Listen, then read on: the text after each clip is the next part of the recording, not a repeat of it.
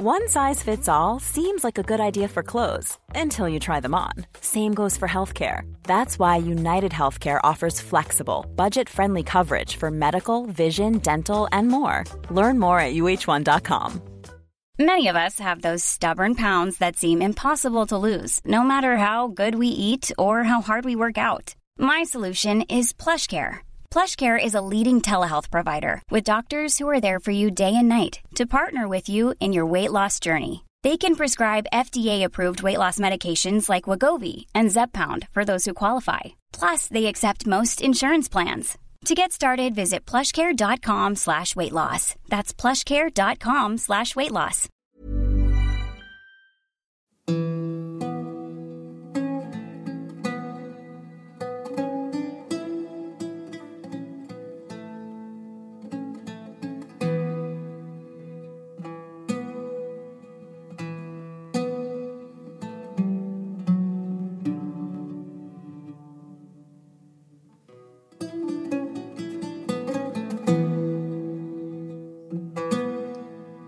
Hello, this is A Delicious Legacy, and I'm Thomas Ntinas. Welcome to another episode of Archaeogastronomical Adventures. I do hope I find you all healthy and well.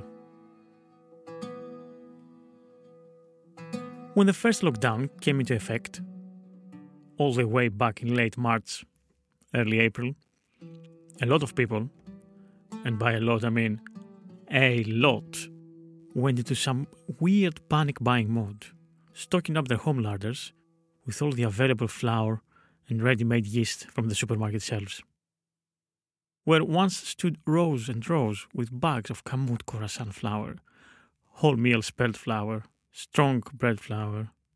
Now there were only remnants of it, some sad little red bread mix bags, flour dust on the shelves, and nothing else. It was like an abandoned ex gold mine town in the deserts of the far west. The only thing missing was some tumbleweed to complete the scene of total desolation and abandonment that was created in England supermarkets in the spring of the year of the Lord 2020. People wanted to make bread at home. I guess everybody wanted to make bread at home.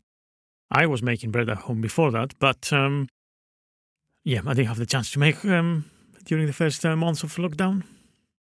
Basically, we weren't sure how long all this would last, and we had free time and we wanted to nourish ourselves and feel the familiar comforting taste and smell of freshly baked bread. Surely a very human feeling, something that is in our DNA, right?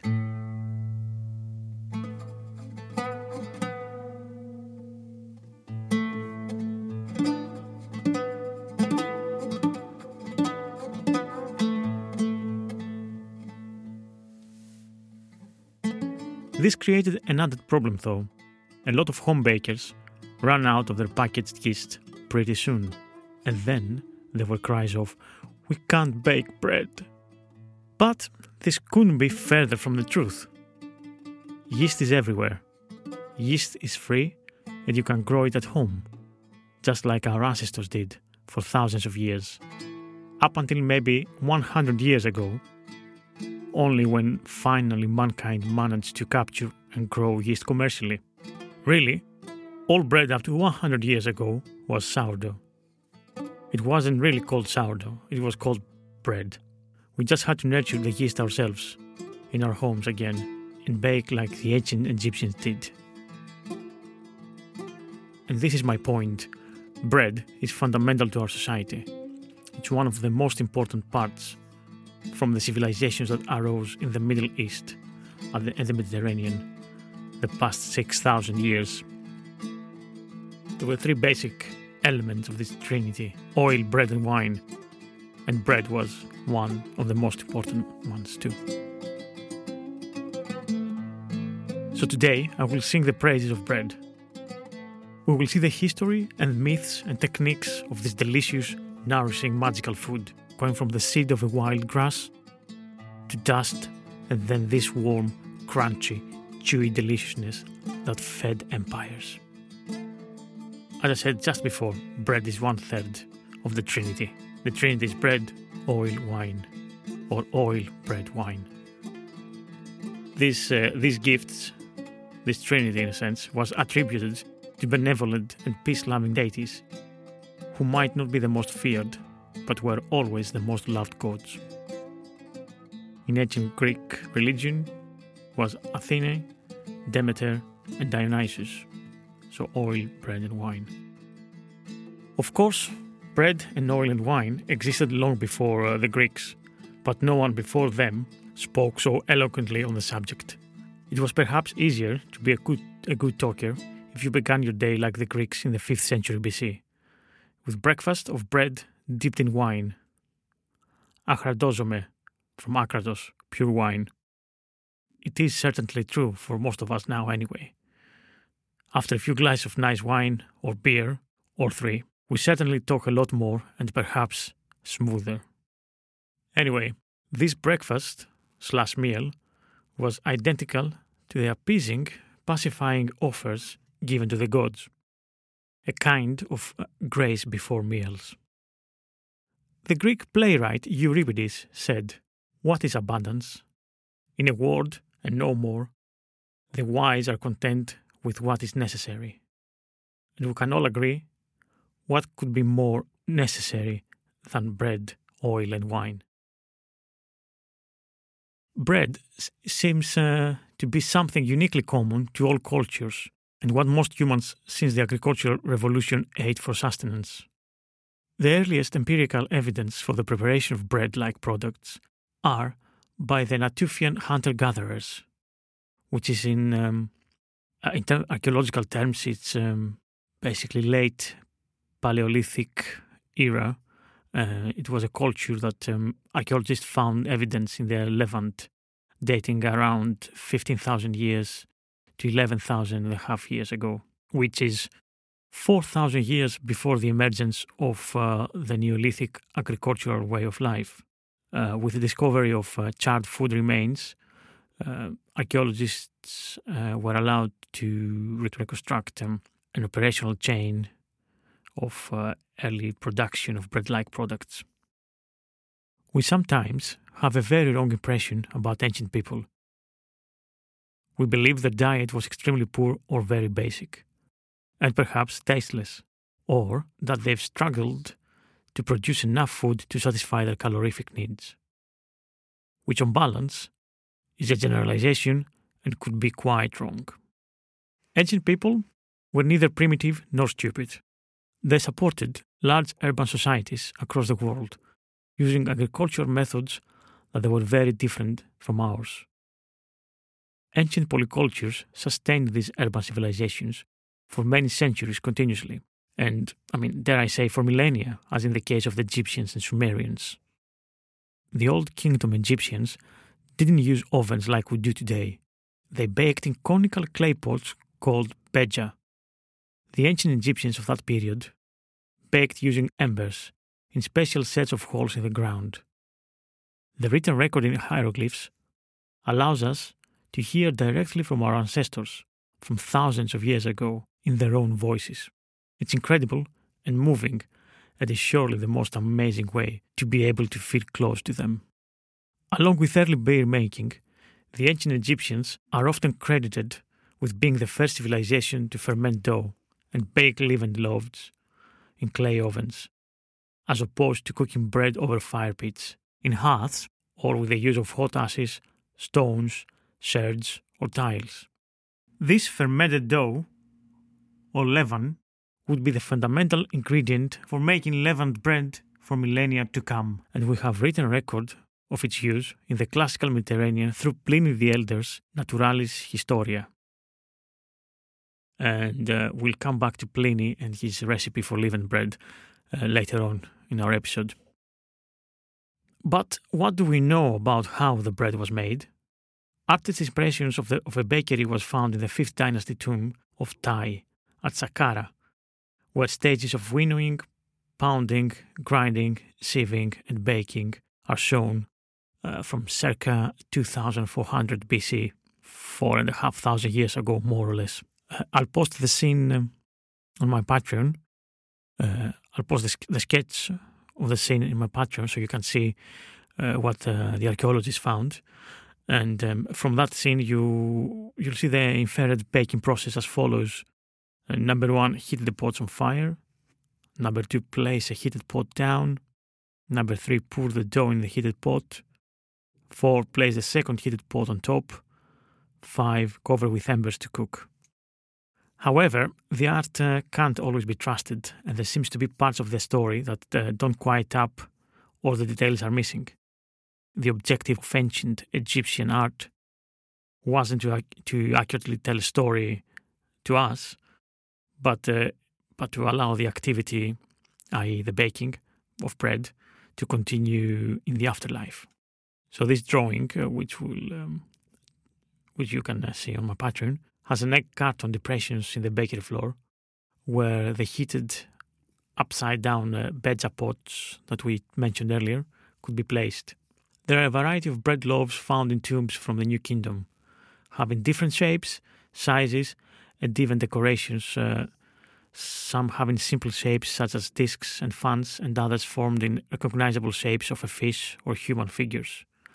They also added flavoring to the bread, such as herbs uh, like coriander seeds or eggs or butter, and sometimes they used to sweeten their bread with honey or dried fruits such as dates and figs. The modern climate of Egypt is responsible for preserving a lot of, of organic materials, including uh, bread loaves. Uh, so that's how hundred, hundreds of specimens survived, mostly from funerary offerings. And these are kept in various museums around the world. Also, the fact that you can make beer at the same time as making bread is also hugely important in human civilization because all of the people who need to go to do all this heavy labor, you know, to farm, to harvest, to winnow, and all of that, you can tell you can tell the people, hey, if you do all this work and the village survives, uh, great, but we can also make some beer to celebrate. The ancient Egyptians used a very early wheat, uh, the first cultivated the wheat, we think, called emmer, which is also known now uh, as farro, and they used that for bread.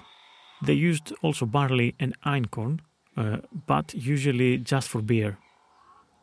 And those are also both very primitive grains. Barley is used now for soups, and farro is put into warm salads as well as many other uh, uses, of course. Emmer or farro and barley, these were like the burliest of the grains. They built the people that built the empires. It's a quite emotional thing to know that uh, four and a half thousand years ago there was someone who was making this bread, and she had uh, her starter, and this was probably her whole life. She was making all these loaves of bread for all the workmen on the Giza plateau, and it was her job and her life and it was her work.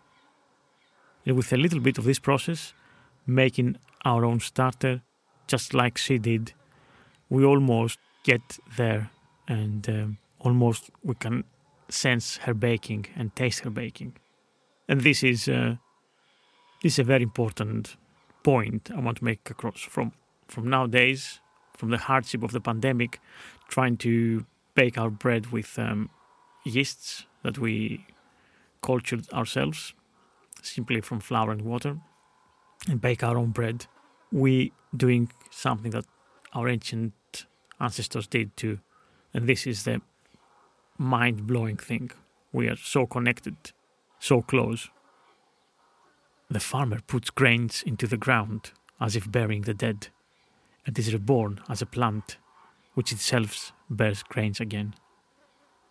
To the ancient world, this process represented both the mysteries of life and the permanent cycle of the seasons.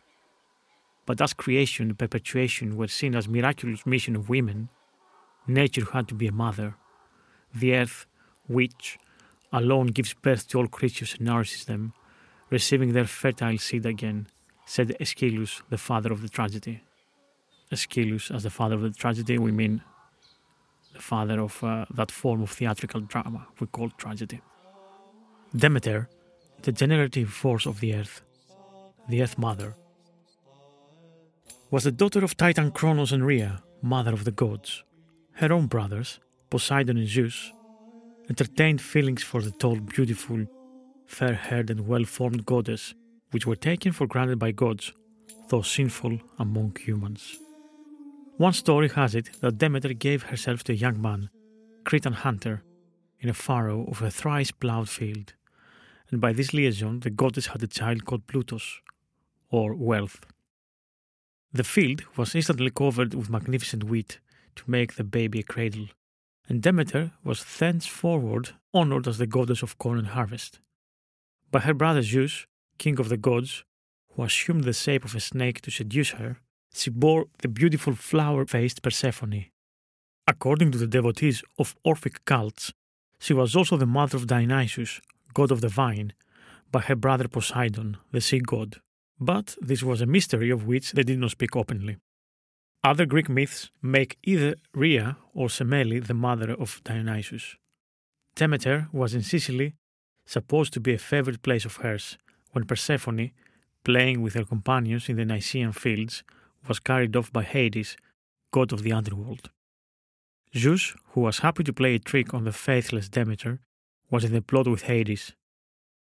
Hearing the girl's cries from far away, Demeter, who loved her daughter above all else, took the diadem of her bright hair and veiled herself in dark robes, wailing with despair and flying bird like over the water, which grew rough beneath her, and over the land, which turned to desert. She set off in search for Persephone. She wandered thus nine days, carrying two lighted torches, refusing to partake of nectar and ambrosia or to bathe in any water, but her own tears, until her beloved daughter should be restored to her. No rain fell from the heavy clouds that covered the earth, and no plants grew or ripened. Exhausted with wandering, despair, and fasting, Demeter was taken in by poor people living almost on a level with animals on the outskirts of a forest. Dysaules and his wife Baubo, and their three sons, half wild herdsmen. They consoled her and at last made her smile and agreed to drink a decoction of barley and mint, which revived her. In thanks to these good people, the goddess gave them the ears of the corn she was still holding before she retreated to the temple of Eleusis. The couple's youngest son, Triptolemus, determined to travel the world spreading this divine gift. Through him, men ceased to be savages, eating the plants they gathered, learned to cultivate grain. He is depicted driving a chariot with winged wheels and holding a sheaf of corn as a whip. Since no one had anything to eat in Demeter's absence, no sacrifices or offerings were made to honor the gods. Iris, goddess of the rainbow, was sent to reason with the inconsolable mother, but in vain. One by one, the mortals came to lavish wonderful gifts upon her, but all Demeter wanted was her beloved daughter. At last, Zeus sent Hermes, messenger of the gods and patron of merchants, down to the underworld, and Hermes, who was noted for his cunning, persuaded Hades to release Persephone. The lord of the underworld allowed his mourning wife to go. But when she opened her mouth in a cry of joy, he seized his chance to make her swallow a pomegranate seed. She had now broken the fast and joined upon all in the underworld, and would have to return to begin it again. Hermes led Persephone to the temple of Eleusis, where Demeter was waiting. As mother and daughter embraced, the furrows opened and shoots of corn came up in thick rows. The earth was covered with green leaves and flowers, and branches were laden with fruit. When the harvest had been brought in, Persephone had to submit to her fate. From then on, she passed one third of the year underground, returning to spring to spend the remaining two thirds of the year with her mother and the other immortals. Since then, nature has been unable to deck herself with flowers, ears of corn, and fruits until the penance of winter is over. One of the rites of Eleusis, a temple dedicated to Demeter, consisted of contemplating grains of wheat. Among all the people, the agrarian deities, particularly the gods associated with cereals, have been regarded as initiators as well as nurturers, providing food for both body and soul. Homer, the great epic Greek poet, defined human beings as the eaters of flour, referring to the cereals which were already the staple food of the Achaeans of the heroic age. And in the Republic, Plato called for a return to that healthy diet. And for their nourishment, men will provide meal from the barley and flour from their wheat, and roasting and kneading these, they will serve noble cakes and loaves on some arrangement of reeds or clean leaves. It sounds as if Plato's Republic would have suited the followers of those macrobiotic or Zen cereal based diets, which have been uh, become so fashionable uh, in the West uh, since their introduction from the Far East. However, it is interesting to find the suggestion in this text that the flour rather than the grain was roasted. That would mean it would have been eaten simply mixed with liquid without further cooking and would be perfectly digestible rather on the principles of today's instant um, baby cereals. In Sparta, where Lycurgus decreed that meals should be eaten communally, the basis of the democratic uh, menu was a kind of uh, barley porridge eaten with the famous black broth, which Athenians thought it was disgusting. The black broth itself was a kind of liquid stew of goulash like consistency. And to claim his share of it, everyone had to provide the administration with a medimne, which uh, was about 50 liters of barley flour a month. Perhaps this was why barley was always retained uh, its connotations of austerity, even when it was lavishly served.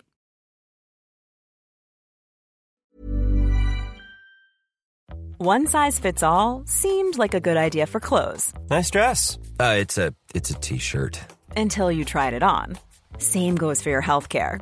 That's why United Healthcare offers a variety of flexible, budget friendly coverage for medical, vision, dental, and more. So, whether you're between jobs, coming off a parent's plan, or even missed open enrollment, you can find the plan that fits you best. Find out more about United Healthcare coverage at uh1.com. That's uh1.com. Ryan Reynolds here from Mint Mobile. With the price of just about everything going up during inflation, we thought we'd bring our prices down. So to help us, we brought in a reverse auctioneer, which is apparently a thing.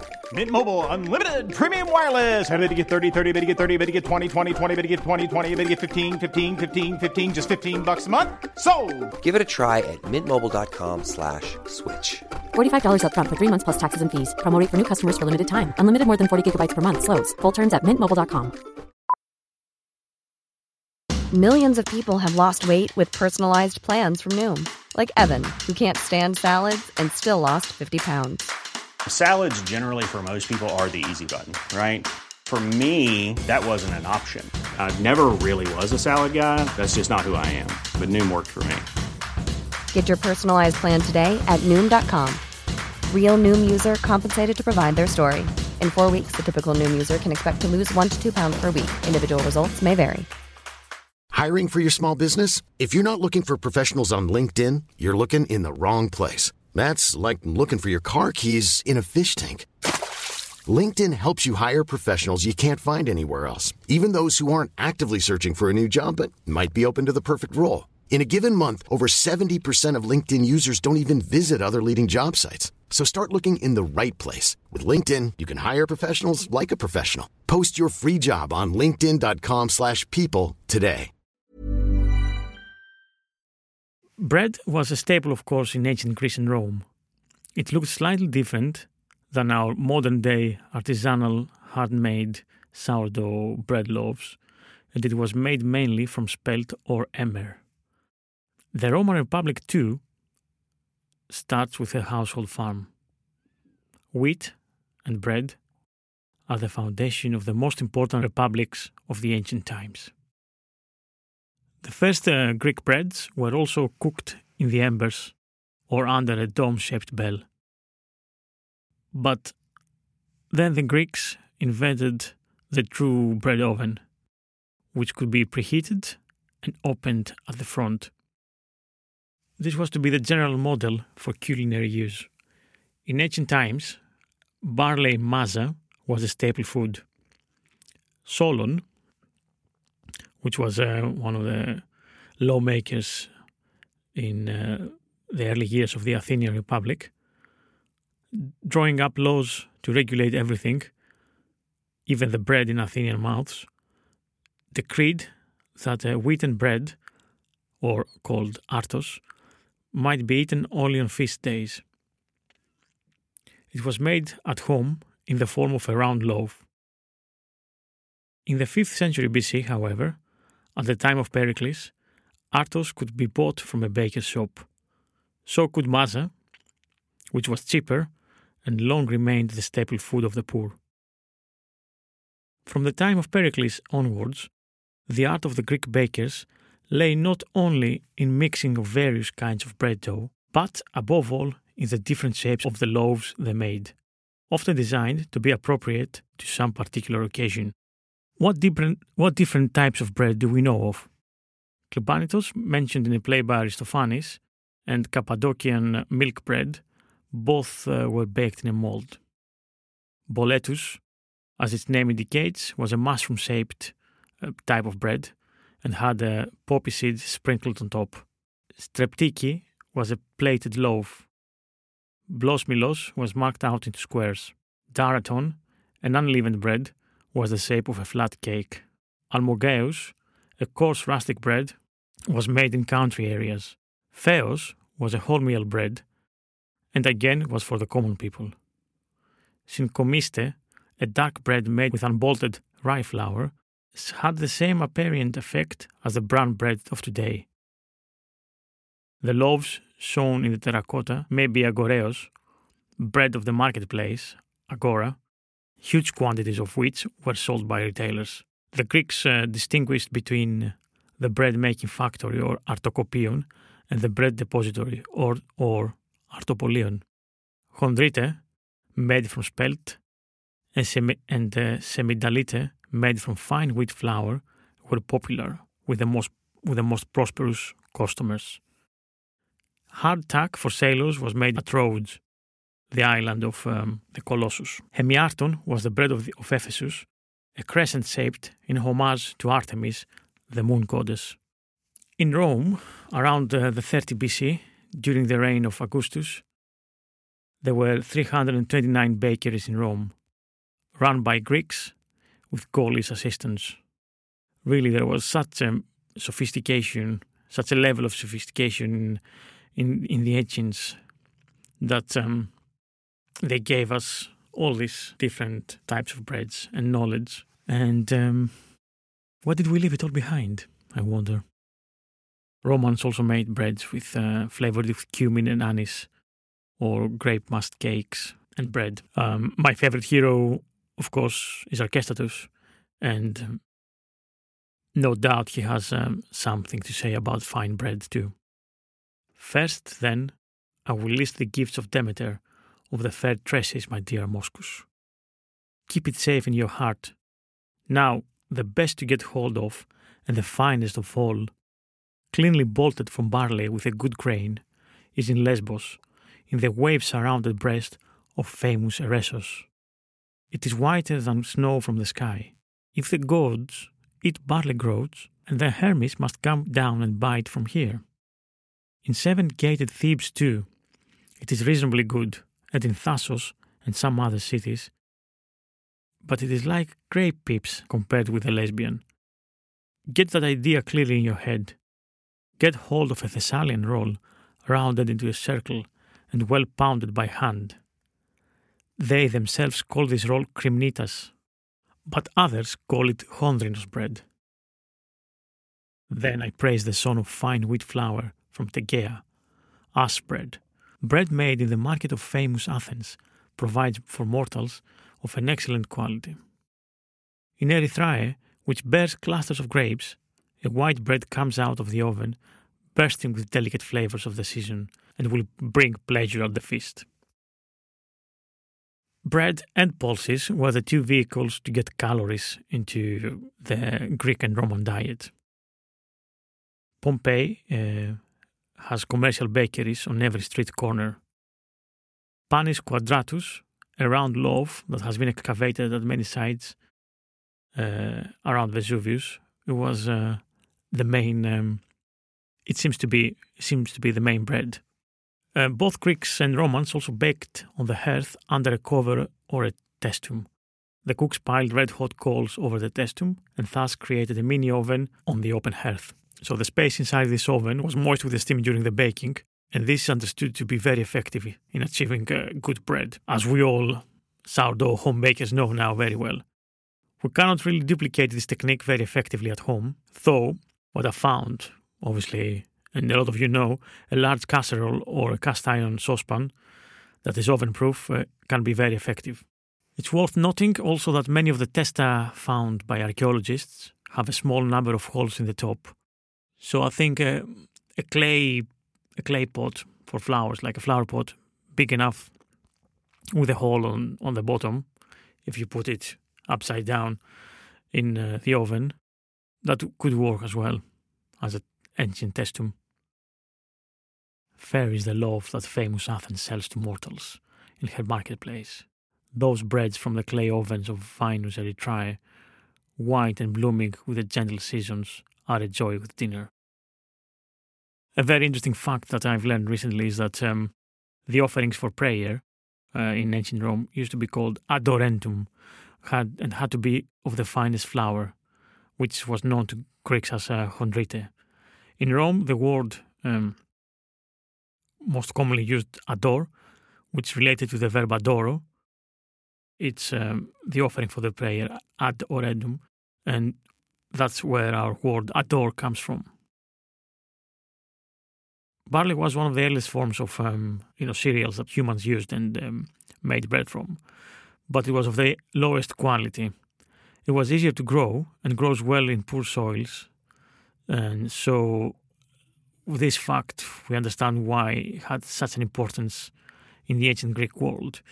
Uh, most of um, most of the mainland Greece is not very fertile at all, so and that's an, another reason that when a city state had population expansion, then it was sending colonists around uh, the ancient Mediterranean. There wasn't enough fertile land for everybody to share, so people used to live a, on a boat and uh, go to Sicily or Asia Minor or around uh, the Black Sea, where there's lots of fertile land around. And um, yeah, especially Sicily and southern Italy with all the Greek colonies, which was called Magna Graecia in the ancient world.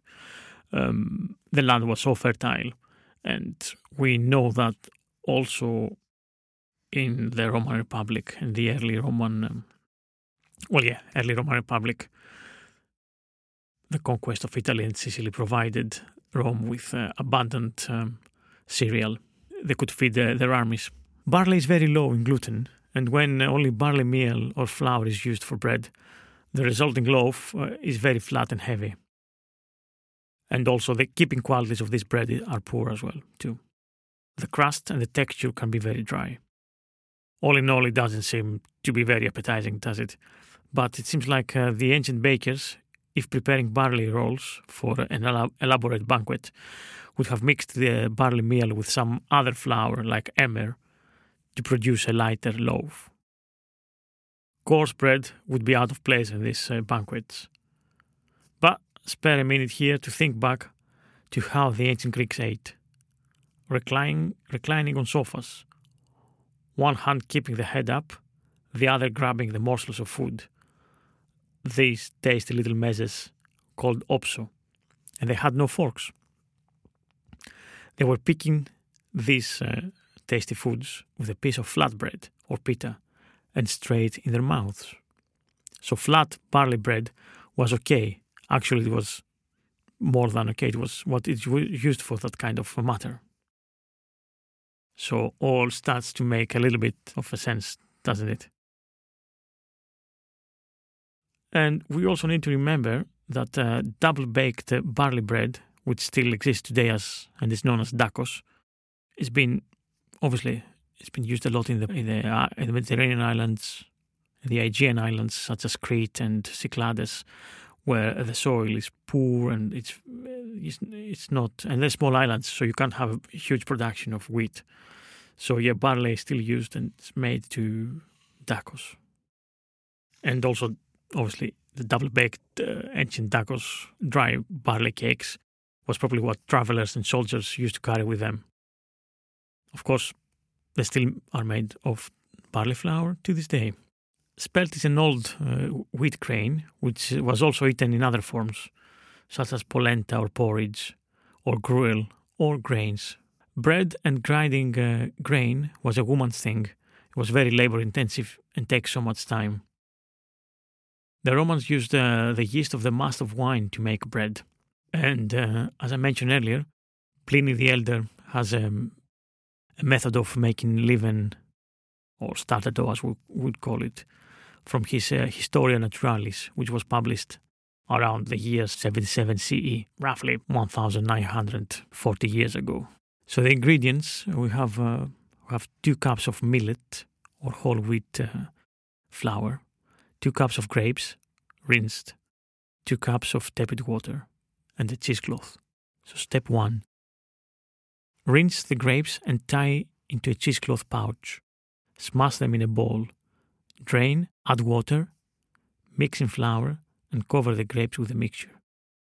Cover the bowl. Leave it in a warm place for one or two days. Step 2. When the starter is fermenting, bubbles will appear. Remove the grape pouch and dispose. Start again if white or black mold has formed. Transfer into a fresh container and add half a cup of flour and half a cup of water. Leave for another day. Step 3. Check if a strong smelling liquid has formed. Stir it back in. Add more flour if the mixture seems wet. Step 4. After 4 or 5 days, you should see significant growth and bubbles forming. The leaven is ready. Step 5. Store in the fridge in an airtight container. Feed your leaven with flour after use. If we want to bake like uh, the Romans and make a couple of two small round breads, we will need 325 grams of white flour, 325 grams of whole grain flour. Uh, normally, for this kind of um, sourdough style breads, it's uh, recommended to have organic flour uh, with no chemicals or anything else.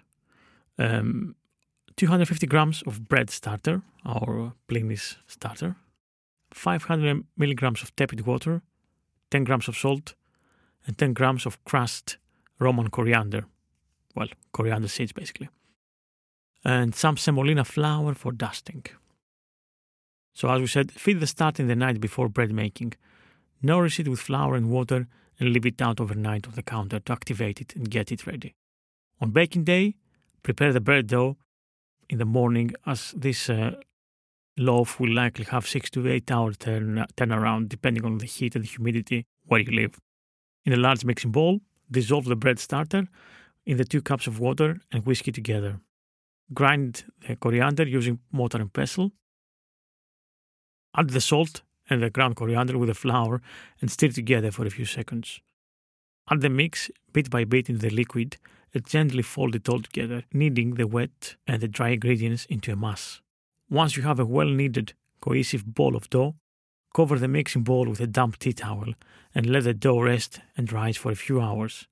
After a few hours of rest, cut the dough into two even sections and fold and roll the dough in, into a small, small round loaf.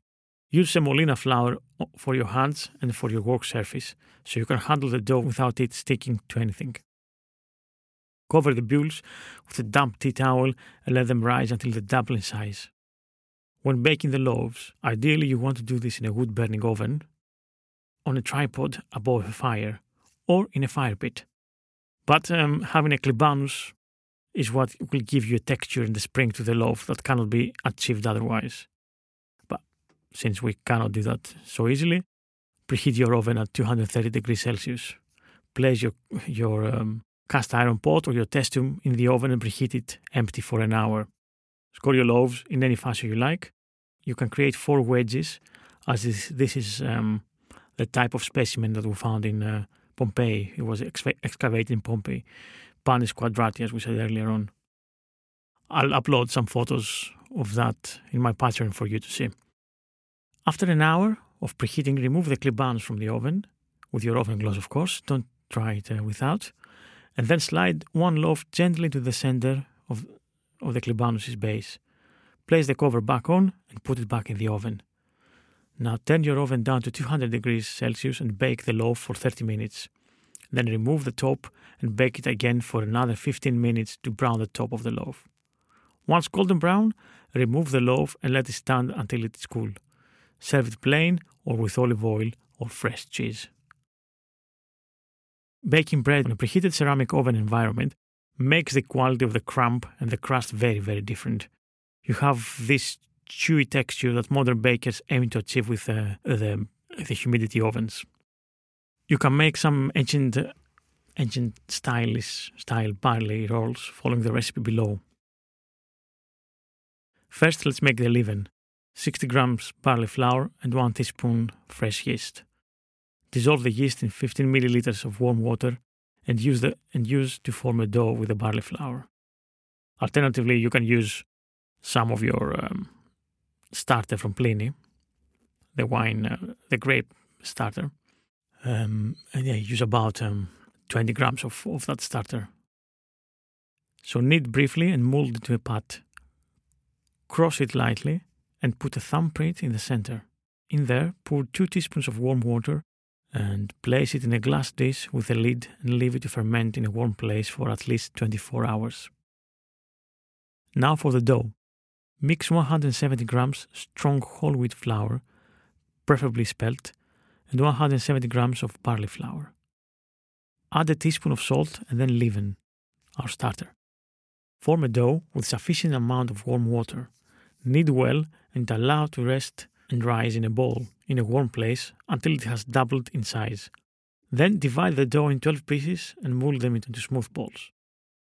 Leave to rise in a warm place covered with a cloth. Heat the oven at 200 degrees and also heat if you have the clay pot or a baking uh, cast iron pot. This will be our testum, as we mentioned earlier, our baking cover. Brush the tray with a little olive oil and place the rolls into two circles of six with the edges barely touching. Cover with the upturned container and bake for 15 to 20 minutes until lightly golden and hollow sounding when tapped. And that's it. This is our story of ancient uh, bread. I hope you enjoyed it.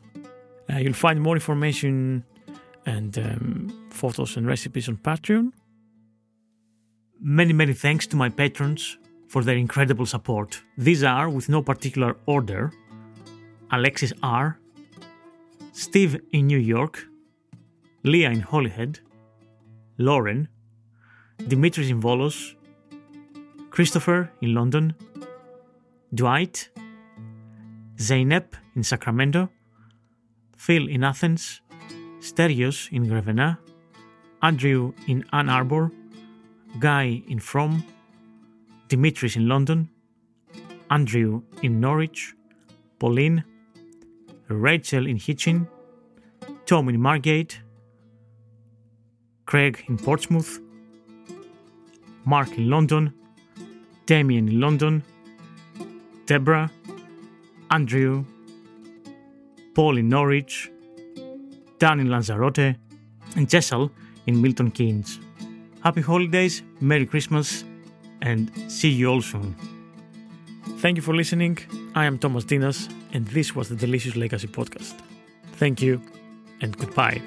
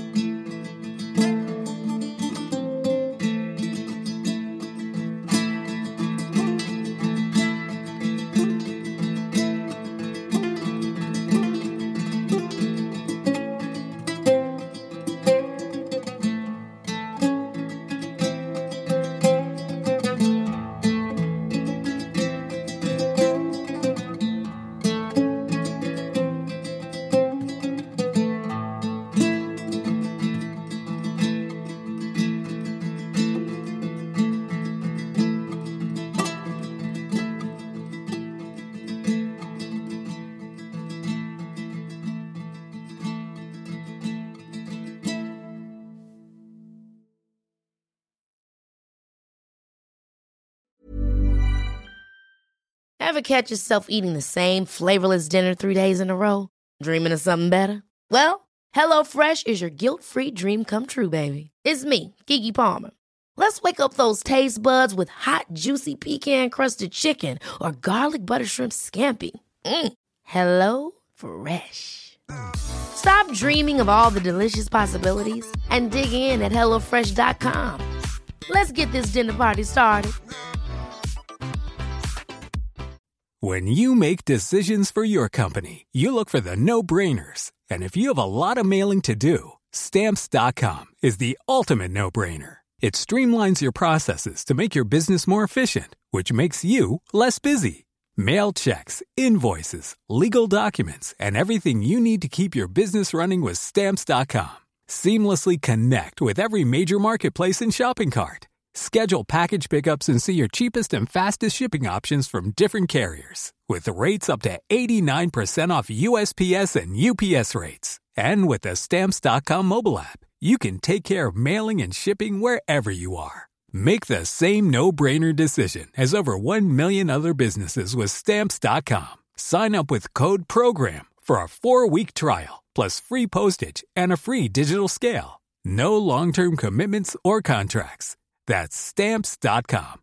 Code PROGRAM.